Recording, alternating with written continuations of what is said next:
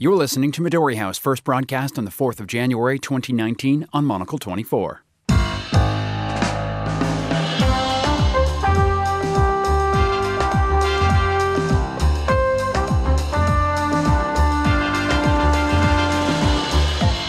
Hello and welcome to Midori House, coming to you live from Studio One here in London. I'm Daniel Bach. On today's show, In the next few weeks, MPs will have an important decision to make.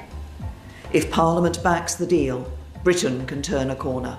With just three months to go until Britain is meant to leave the European Union, Conservative Party members now mostly want to go it alone, without a signed deal with Brussels. After a holiday reprieve, the Brexit circus starts up once again. My guests, Joy Lo Dico and Georgina Godwin, will be discussing this and the day's other top stories, including Apple stock slumps as the tech giant warns of falling profits, saying China's sluggish economy is at the core of the issue. And we'll discuss what's behind a rise in the sale of physical books and dissect new findings that say screen time isn't actually so bad for children. All that plus our dogs truly our best friends. That's all to come on Midori House with me, Daniel Bach. So, welcome to Midori House. My guests today are Joy Lo Dico, columnist for the Evening Standard, and Georgina Godwin, journalist and monocle presenter.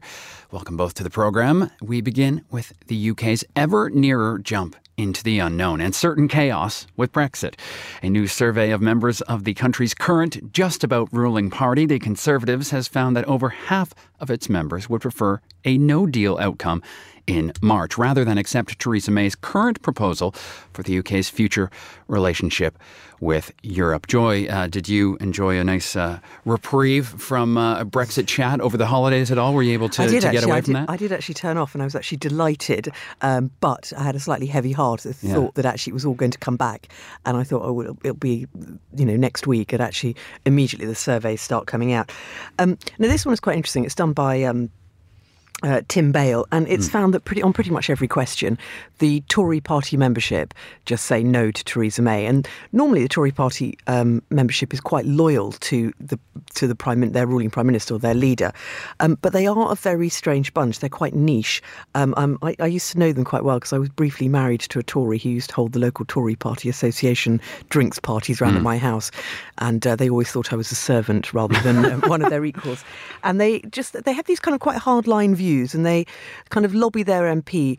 And they're so the, the MPs who are going into Parliament have got this kind of quite. I mean, it's like we're only talking, you know, uh, in the tens of thousands of membership, um, sitting there saying, "Oh no, we don't like this. Oh no, this sounds absolutely terrible." And they're reading a particular sort of conservative um, media, which is as well as the kind of broadsheets, but also sort of more specific sites. I mean, this is it's quite a niche interest group here, uh, and um, so they're the ones who are influencing their MPs to vote against Theresa May's deal. And Theresa May may well lose her deal um, because her own side isn't supporting her. You know, Joy, we're increasingly seeing the, the very real and pretty worrying consequences of a no deal outcome uh, in reporting as well. Uh, why would anyone want to create this situation? I guess some of the you know the dire uh, consequences we're hearing about. Well, without wishing to be. Uh, uh, um, well, I'm, I'm afraid I've got to be rude. If you're sitting there thinking um, no deal and over the cliff edge is a good idea, uh, I think you are acting against the interests of the UK. I mean, I would va- rather vote for Theresa May's deal than going over the cliff edge. So this is kind of hardcore political thinking. It's uh, straightforward opposition to the EU. It's a principled stance against the backstop. Many of whom, many people of whom uh, who are saying this, I would challenge them to actually go through the details and explain what the problem is, other than the fact that there's going to be a slow and pragmatic exit from the EU rather than over the cliff edge. Um, you know, the, the, the warnings about what will happen to the economy uh, are so serious that you know Michael Gove, who was a Brexiteer, who is a Brexiteer, um, stood up at the farm, uh, farming conference and told farmers that if we had a No Deal Brexit, things like um, tariffs on beef and lamb could be up to 40%. Every single thing is at least up 10%. Um, you know, even he, uh, who believes very much in Brexit, thinks no deal will be a disaster for the constituency he's currently representing, which is the farmers. Georgina, how's your concern now uh, that we're in 2019? Uh, did, did you think about uh, Brexit much over the holidays, or Well, I, I mean, I sadly never really entirely switch off and, and, and was thinking about it uh, quite a lot. I think one of the things that we need to put our minds to here is is to think about the language around this and the gap between metaphor and reality. So we are talking a lot about a clean break. So if hmm. you if you define clean break, for instance, a sudden complete end to something such as a relationship or a period of time spent in a place, says the dictionary. Well, we're not suddenly never going to see France again. Hmm. This is not a clean break. Yeah. This is a shattered jagged, horrible thing. Uh, and I think that that language is very, very misleading. I think that people are being, sure, are being asked a variety of questions, but are they, uh, we've seen in the past that we haven't been given enough information or that some sectors of the, the population who perhaps only read one kind of media are not getting enough information. I think this particular survey uh, targeted at Tory members, as, as Joyce says, they are reading the Telegraph or, or whatever it is. They're seeing one particular side of it. Right. But I think that that language, the use of that language, is is very very problematic. Uh, I mean, clean break is, is is one way to put it, but uh, divorce is another way to say it. But even in divorce, I mean, there is always collateral damage. You know, we're not going to just be able to move house and forget our last partners. Uh, we may well st- still be sort of staying in the spare room. Well, Ellen Barry, who's been on the show uh, from the New York Times, uh, wrote it this way today. There's a yawning gulf in perception of the economic impact of leaving the union without an agreement in this country. Does that square with you, Joy? Um, well, I think there's a yawning. I mean, if you read sort of papers like the Financial Times, there is not a yawning gap. It's quite clear, uh, and there's already a whole load of economic indicators about the economy stalling.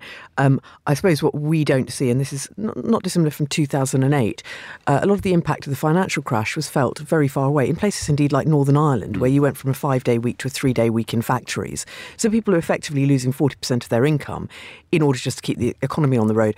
Um, you know the, the the impact will be felt in the city because and already you know banks uh, are beginning to kind of shift their weight into Europe. But the first effects will always be felt in the far more fragile industries across the country which are manufacturing and farming I, I mean, you, you talk about Northern Ireland, Joy, and I think that that's really, really important. And I think that a lot of people's visceral dislike of this deal is to do with the backstop and, and all the rest of it. And it, the backstop has be, has become a bad word Yeah. for a lot of people. But uh, it, it it's an insurance policy. It's it's a backup plan. It's it's you know if if, if we don't have that, uh, it, it, it, hopefully we'll never have to use it. Uh, but we we need to ensure that the border between Northern Ireland and, and Ireland remains open and invisible. Otherwise, I mean, there I think it's the, I think the figures are something like 147, uh, 157 different areas of cross-border work and cooperation in Ireland, North and South. Those will stop. Yeah. Uh, I mean, you know, I mean, so so the, we the electric, you know, when we talked about the barges in the Irish Sea, which carried electricity generators, it's because currently there is a cross Northern Ireland, uh, Republic of Ireland electricity deal, which just stops. So we actually have to provide a, a, country that has no electricity supply, electricity. I mean, it's complete madness. Yeah. Um, and that's just the start of all those deals. Uh, and it's, I mean, uh, again, we come back to, to the to how the public has been misled on this, and I think a lot of people thinking, oh well, just no deal then. We we just that doesn't mean we're not going to do it. We're still going to do it. We're just going to do it in the worst way possible. And it will be absolutely unforgivable. A generation will not forget that it was the Tory party that took us to this position, and they will be out of power for a very long time. And you know, you look at the figures of what Remain versus Leave, if you poll people now, and it's 60 40 um, to Remain.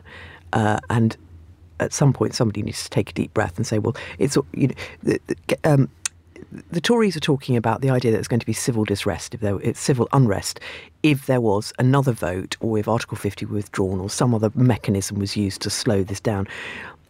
I would put it to you that that civil disrest will become civil unrest will be coming from this very small hardcore that, in fact, are probably their own members. So they're trying to save themselves from a rebellion within their own party, which is a very, very small part of the British population.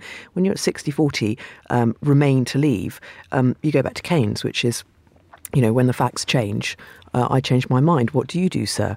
Or madam, Theresa May, at this point in time, uh, she's just carrying on on the original course. Political self-interest or the greater good, and it would seem that that self-interest is what's winning out here. Uh, very well said, both. Uh, well, if you have been enjoying some digital downtime over the recent holiday period, perhaps away from Brexit, uh, new guidance from the UK's Royal College of Pediatrics and Child Health suggests that being glued to your phone, tablet, or laptop screen might not be as unhealthy as many people fear. The healthy bo- the health body rather says that for children specifically, screen time should be balanced with other activities in life, with families choosing where that balance lies. Georgina, uh, did you manage uh, to switch off at all? We, we, I know you said you um, yeah. you did uh, you, you do have to sort of keep up with the news and things, but uh, did you get away from your email, get away from your phone, uh, computer? I tried not to wake up in the middle of the night to mm. check what Donald Trump was tweet- tweeting, um, so that was that, that was a, a kind of concession. Uh, no, I'm afraid I was as glued as ever, and in fact, possibly more so because I kept checking, thinking, but where are all the emails? And getting slightly paranoid that nobody was actually contacting me. The news carried on, mm. however, mm. and um, did. Uh, and and one thing, of course, that people always do over this time is surveys because they're quite easy to roll out. You're not, right. you know, you can write them up in advance or whatever. Um, and I think this survey, this survey is interesting because it's just one of a lot of others. I mean, there's a, there's a difference at the um, in the Lancet, the, the medical journal, the Child and Adolescent Health, says children who use smartphones and other devices for fewer than two hours a day perform better on cognitive tests. So I think that that's a, a, another mm. a, hmm. a, different view. Uh, then you have the American Academy of Pediatrics, who say that uh, you've got to then temper screen time dependent on the age of the child. And I think it always just does come down to being sensible about it. I mean, I think we harken back to a, a, time when we were all playing in the fields or running in the streets or whatever it was. I don't know about you, but my childhood wasn't particularly like mm. that. I mean, from where I grew up, yes, there was quite a lot of outdoor time, but it wasn't. If a screen had been available, and I'm sure I would have, you know, done it. We don't know what yeah. the, how this pans out. This is a new era for all of us. I had a television. Uh, I mean, there was a television, and I can tell you, my sister and I were absolutely glued to it at every point in time. And there was, I mean, I think there was a program called, which was called turn off your television and go out and do something else instead. So it's part of kind of, you know, it's a general crisis whenever a piece of, whenever some sort of technology arrives and everybody says, oh, this is not what sh- children should be doing. Um, having said that, we're trying to t- create a generation who are digitally literate and capable of actually working in a kind of new digitally enhanced world. And so if you sit there and say, well, actually, no, I'm terribly sorry, you can't actually learn about that world. Could you go back to pen and paper and books? Um, they won't be particularly well equipped mm. for it. Um, but this is this. I think this is a cult movement. I mean, I've been reading this book called Digital Minimalism by Cal Newport. Julia Hobsbawm, who we both know does social health, is somebody who's been contacting me who runs Conscious Digital. And it feels like the kind of latest kind of Gwyneth Paltrow goop movement. So, first of all, you've got to cut out gluten from your diet. Now right. you've got to cut out your phone. Mm. And uh, get some kind of interesting egg, I believe, if really? you're talking about yeah.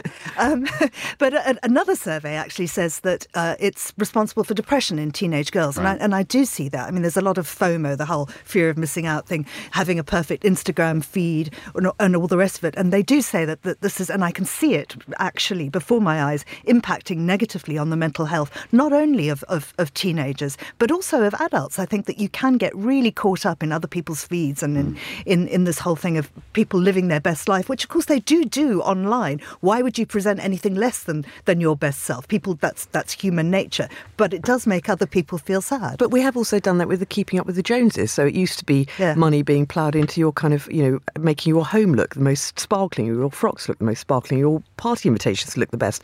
So, you know, it's just the, le- the next layer of doing that. Mm. And again, I would counter you and say, well, you know, if, if marketing is everything, um, it's actually a very good skill to feel that sense of competition to get a good Instagram feed for the for the next generation. Mm. Well, that's that's very true. There's there's a, there's one particular person I follow, uh, Bryony Gordon, who I'm sure many people have heard. She's an author. She also has a a, a newspaper column, uh, and she does the thing where she takes a picture of herself looking just as she looks, absolutely no filter, no nothing. And I think she kind of goes out of her way to make sure that she's not looking her most attractive in her feed, and that's her kind of thing. And her, her message out there is it doesn't matter. You've just you, you know don't don't try and present anyone other than yourself, which is which is one way to, to counteract this kind of mental ill health that's mm. sweeping through. My Instagram feed does incredibly well.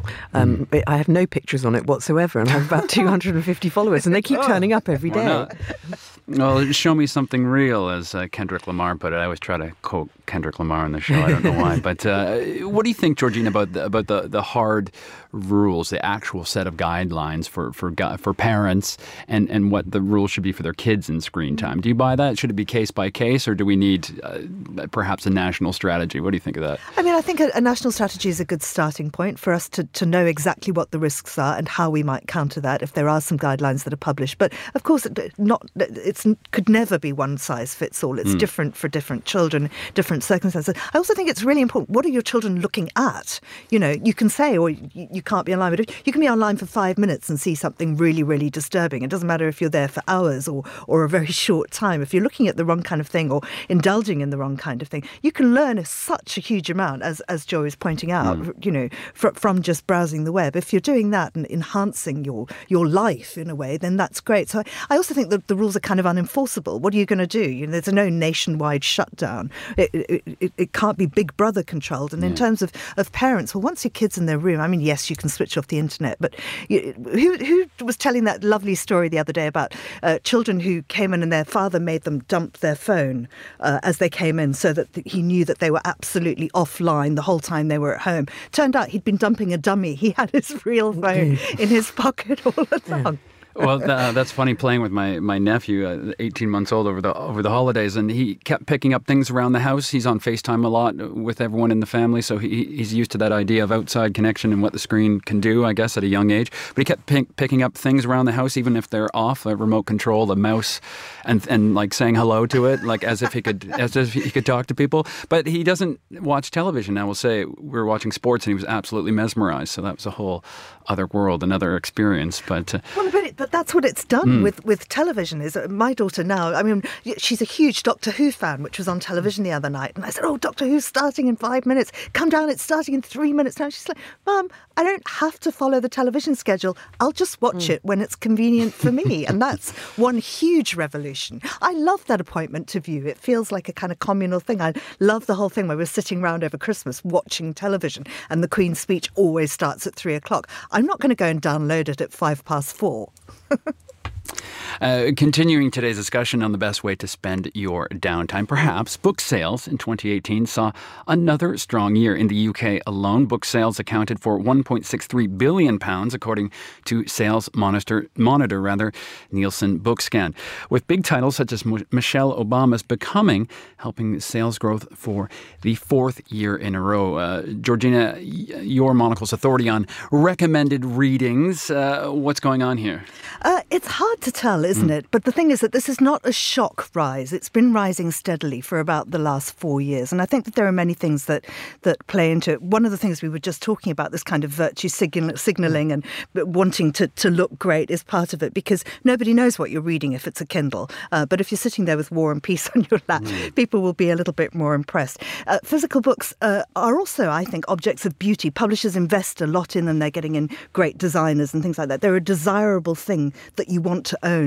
And I also think that we are seeing a whole movement uh, against Amazon, but against against big corporations generally. If you can even tie that into sort of veganism and, and, and, and all of this move for for a simpler life. And I think that that's taking us back to, to books as well. Mm. Uh, hardback sales in particular. I mean, I think we'll come on later to to why books sell and, and which books they are, yeah. because I think that that feeds into it too. But but certainly we are wanting to move away from our screens. I think adults in particular, rather than teens here, uh, and and and just have a break and pick something up that you can actually feel. Mm. Yeah, I mean, at, at, Christmas, I think some of the longest queues I saw were for cheese and for books in Daunt's Books up the road. Yeah. Um, you know, sort of 20 deep. Uh, and I, I, downloaded some books on Kindle over Christmas, and I have just continual sense of guilt as I read them that I should hmm. actually have a kind of a hard copy that's slowly getting dog eared because it's part of kind of reattaching to the physical world and feeling like you've actually mm. touched something, you've actually um, dirtied it, you've broken its spine, and that you've actually achieved something. Whereas, you know, the digital screen, it's very hard to capture what you've been doing. Mm. Yeah, we love uh, talking about retail here, of course, at Monocle, and, and the buzz around Daunt Books, as you say, specifically during December, was incredible to see. That place is packed all the time with people uh, looking for books. Uh, I wonder, Joy, are our fears about the demise of publishing behind this, or do you think it's uh, you know fears about uh, being on our computers and smartphones too much and how it's affecting our well-being? What do you think's behind the, you know the the the, the, in, the continu- continued interest in books? Well, I think so. if you sort of go back kind of 40, 50, 60 years, there's sort of finite amount of stuff you can actually read. There's a mm. finite amount of words. And, you know, every book that was in my household, and there weren't many when I was growing up, were kind of highly valued and highly prized. Now, given the internet and the sheer volume of information you come that comes at you, um, even Twitter in the mornings, when I used to start work at seven in the mornings, I estimated that I read about 50,000 words by 10 o'clock every morning. So, but those end up feeling like junk food by comparison. So, when you do start talking about a book, you are talking about a kind of quality time with quality words that you actually absorb. Um, mm. And a kind of switching off from that constant stream that you aren't really paying any attention to. Georgina, what is uh, behind this? What's actually selling? What are the, the big bestsellers? You know, I, th- I think this is really interesting. I think that, um, as Jonny Geller, who's a very big agent here, points out, people want uplit uh, or uplifting mm. literature, uh, and that's that's behind Gail Honeyman, who's a debut author. Her book Eleanor Oliphant is completely fine, has done incredibly well.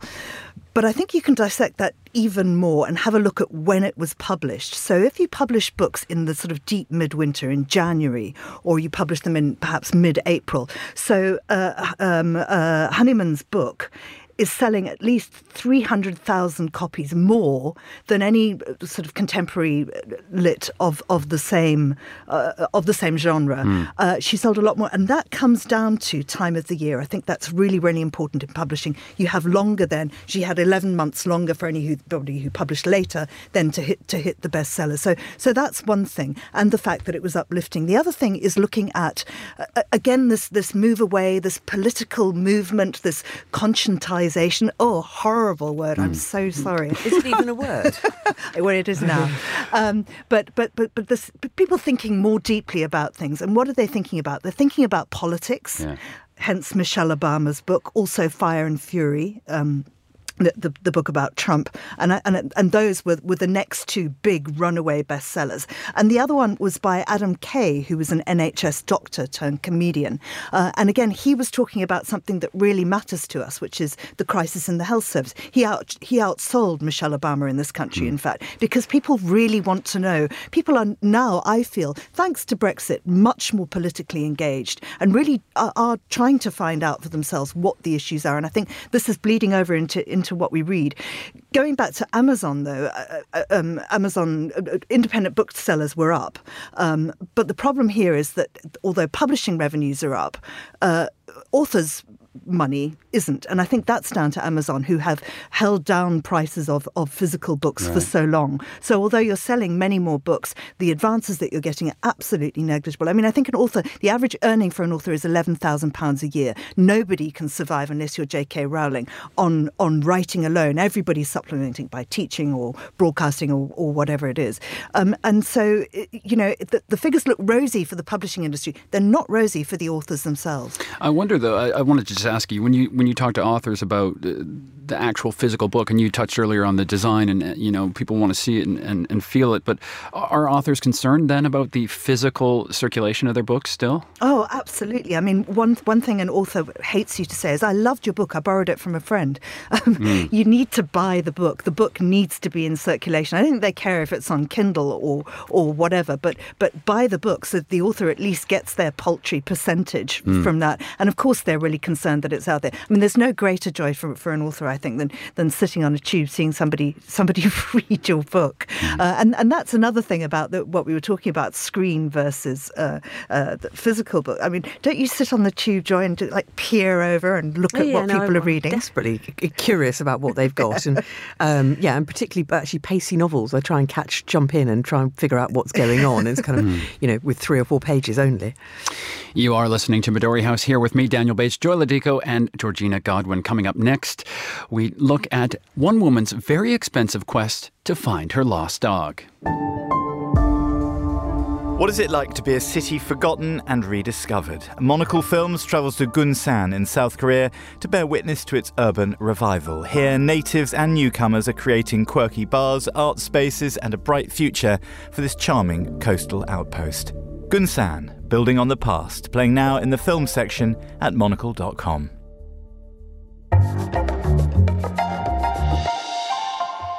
Still with me, Georgina Godwin and Joy Lo Dico. If there's a couple of things that the retail market has come to rely on in recent years, it's that Apple products sell well, and many of them sell in China. But the company reduced its revenue expectations for the first time in a decade and a half yesterday, citing falling sales in China as one of the prominent causes of the reassessment. Shares in Apple took a 10% hit as a result. Uh, Joy, are we starting to see the end of the retail love affair with Apple, do you think?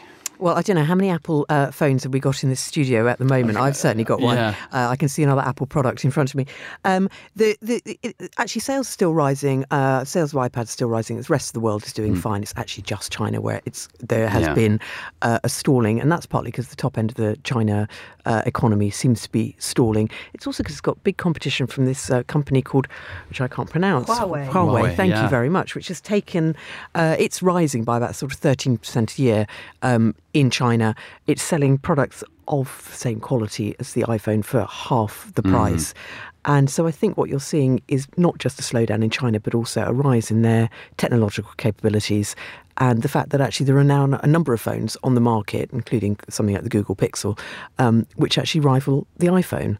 So suddenly, what had been a complete standard of the hipsters around the world is not. Is is no more. Uh, Georgina, have we reached peak upgrade fatigue? Do you think on, on, on clamoring for new new devices? I, I do, and and again, I think it goes back to this whole thing of rejecting big brands and of just wanting to live a simpler life. You've got a perfectly working working iPhone. They are so expensive. Uh, there is an economic downturn. Why would you get the next next one just for a slightly better picture quality? I or actually, whatever? I I actually rebooted. So I'm on an iPhone six. I actually rebooted my old five 5S the other day. Ah. It worked absolutely fine. In fact, it was nicer. And I'm about to go and dig out my 5C because Just go back. just go. I'm literally going backwards on the upgrades, which is the last thing Apple wants to hear from us. Oh, I considered just going back to the, the Nokia, and so I could just be on my email or a, a solution to being off social media in the new year. But uh, uh, interesting time for for Apple. We will see what their next strategy is. Finally, I just want to make sure we have time for this last topic: a tale of a runaway pooch who's been living in the woods of Suffolk in the UK. The dog was lost by its owner, who has now spent thousands on efforts to recapture the pet. Uh, interestingly called China, no relation to our previous story, including enlisting drones, specialist trackers, and even a marksman to try and tranquilize the dog. Georgina, would you go to these lengths to, to, to try and track down your dog, uh, spending, you know, close to, what was it, 8,000 pounds or something like that she I, spent? I would certainly go to every measure that I possibly could to, to find my dog. I think that that, that I, I, I well, she was nearly here tonight. Actually, Hmm. I just didn't quite bring her. I have a, a very close relationship with my dog, but as as as do most dog owners. But I think that the, the odd thing about this story is that she's seen the dog a couple of times and come quite close to it. Yeah. And I think it ran away after it was traumatized by an event. But the fact that the dog then doesn't want to come back, I think most dogs that, that have been humanized, I, I mm. don't know if that's the right word, but the, the, a dog that loves you, sure, it's going to be freaked out by something, but it is going to come back to you. That's that's the, the nature of dogs, is when they when they love you and they've got a lovely home and things, mm. they, they do generally want to come back. It sounds like this dog may have other issues. Mm. Yeah, I mean, my, my dog can go a long way on a sort of full turning circle around me, but I'm still the centre of his world. The idea that he would go and run and hide in the woods, something ra- rather dramatic, uh, would have happened. Um, dogs basically rely on human beings. They are they've always been semi-socialised. They've always lived around kind of towns and villages, kind of living off humans. For a dog to go back into the woods is like going is turning it into a, a you know a different species. It's turning it into kind of almost like a wolf child. It's kind of the Mowgli of dogs um, that's going on. Um, how much money would I spend on getting my dog back? Um, I would probably spend money on a good whistle and um, but if, I, I, I don't think we should joke about this because it, so somebody just sent me a thing today about a chihuahua that was stolen in Northampton uh, yesterday, uh, and they're really really upset. They're trying to get it back, but dog napping is a thing, and now everybody knows yeah. there's a price on our dogs.